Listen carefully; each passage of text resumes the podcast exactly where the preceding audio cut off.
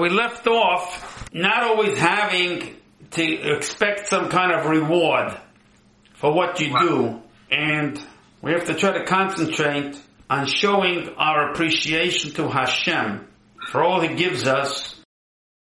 And how do you show your appreciation? That's by serving Him without expecting any reward. It's really deeper than that also. Because if you have faith and trust in Hashem, you can rest assured that He won't owe you. So therefore you don't have to serve Him with the intention of getting a reward. You can be rest assured that Hashem knows how to reward. That's very, very important in terms of our faith, in terms of trust. We're used to in our society, everything has to be paid for. That goes for Hashem also.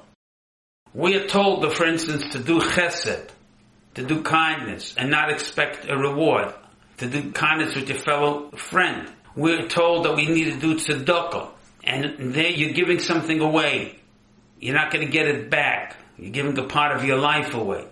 Because that's how you earn the money. Through exchanging your hours of your life for the money you receive per hour. And you give it away. So why is Hashem worse? Why shouldn't we give Hashem? Just give Him without any strings attached. A very holy concept.